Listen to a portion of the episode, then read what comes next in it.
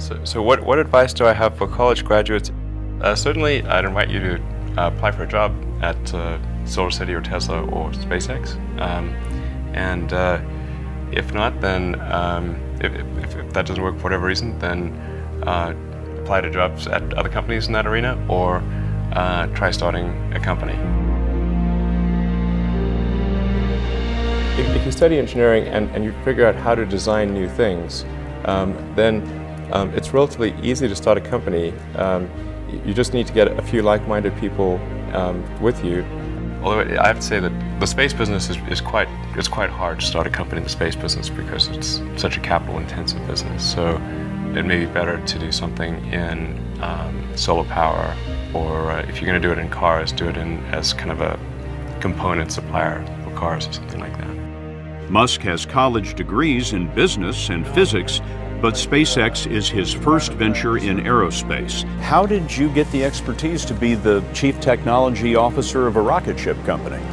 Um, well, uh, I do have a physics background. That's helpful as a foundation. Um, and then I read a lot of books and talked to a lot of a lot of smart people. Don't just follow the trend. You may have heard me say to, to, that it's good to think in terms of the, the physics approach or first principles, uh, which is rather than reasoning by analogy, you boil things down to the most fundamental truths you can imagine and you reason up from there. And this is a good way to figure out if, if, if something really makes sense or if it's just what everybody else is doing. It, it, it's hard to think that way. You can't think, think that way about everything. It takes a lot of effort.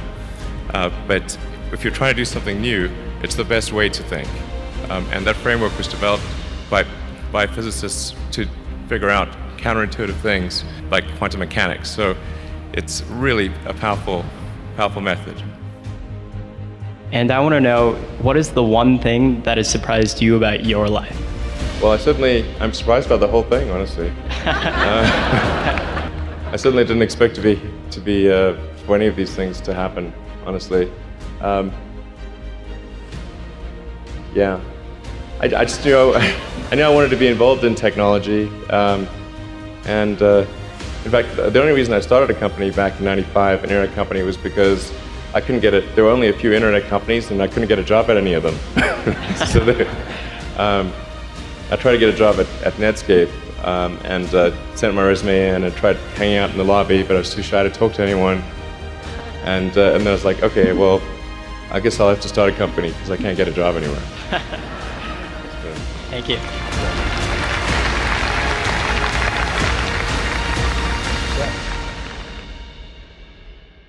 I wouldn't say I'm fearless. In fact, I, I think I fear, I feel fear quite strongly.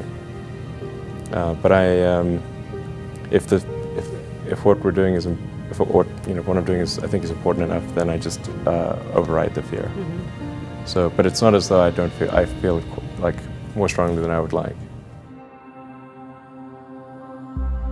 I think also people tend to overweight risk um, on a personal level. It's one thing if you've got you know, a mortgage to pay and kids to support, and that if you were to deviate from your job, that, well, how are you going to feed your family and pay the rent? And okay, that's understandable. But let's say you're young and you're just coming out of college or coming out of high school or whatever, the, what, what, do, you, what do you risk?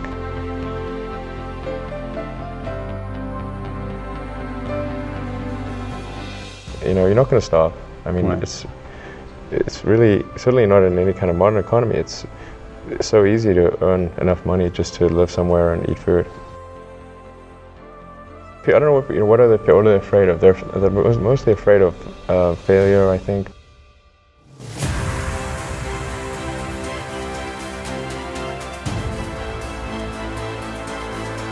People should be, be less risk averse when there's not much at risk.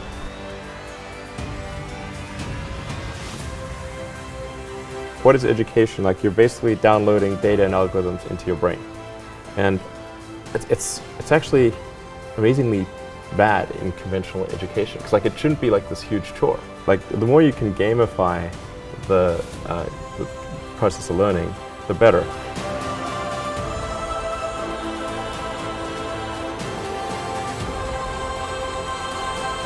I also had sort of a slight existential crisis because I was trying to figure out what, what, does it all mean? Like, what's the purpose of things? And um, I came to the conclusion that if, if we can advance the, the, the, the, knowledge of the world, if we can do things that expand the scope and, and, and scale of consciousness, then we're better able to ask the right questions and become more enlightened, and, and that's really the only way forward. What drives you? What, what is it that when you wake up in the morning, do you see a problem and you want to solve it? Uh, the thing that uh, drives me is that uh, I want to be able to think about the future and uh, you know, feel good about that.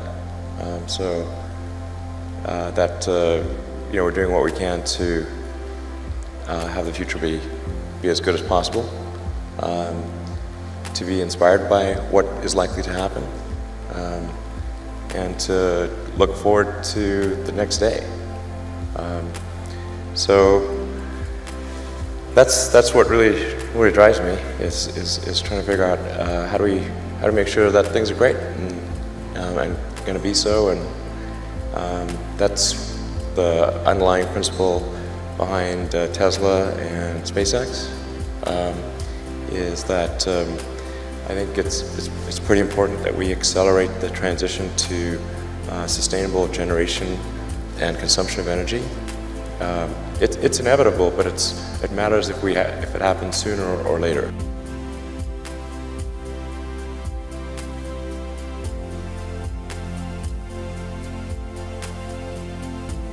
Um, and then SpaceX is about um, helping make life multiplanetary um, and doing what we can to continue the, the dream of Apollo um, and um, ultimately make contribution to life becoming multiplanetary.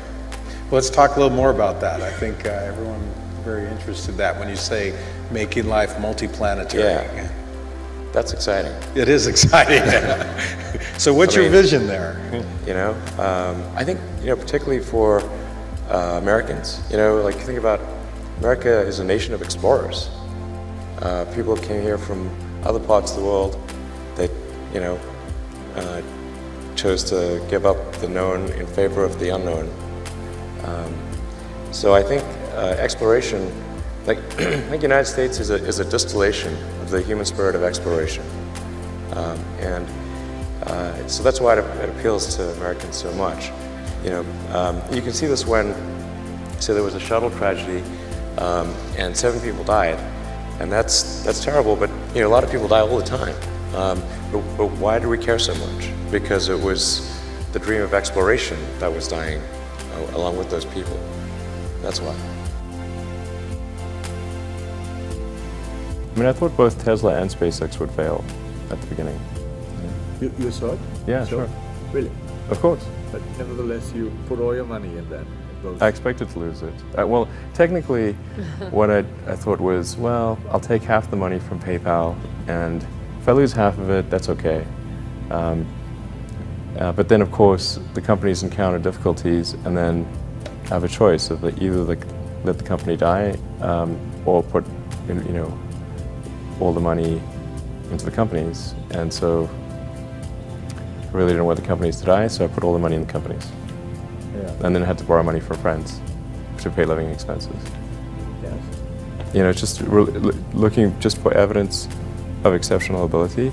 Um, and if there's a track record of exceptional achievement, then it's likely that that will continue into the future. Mm -hmm.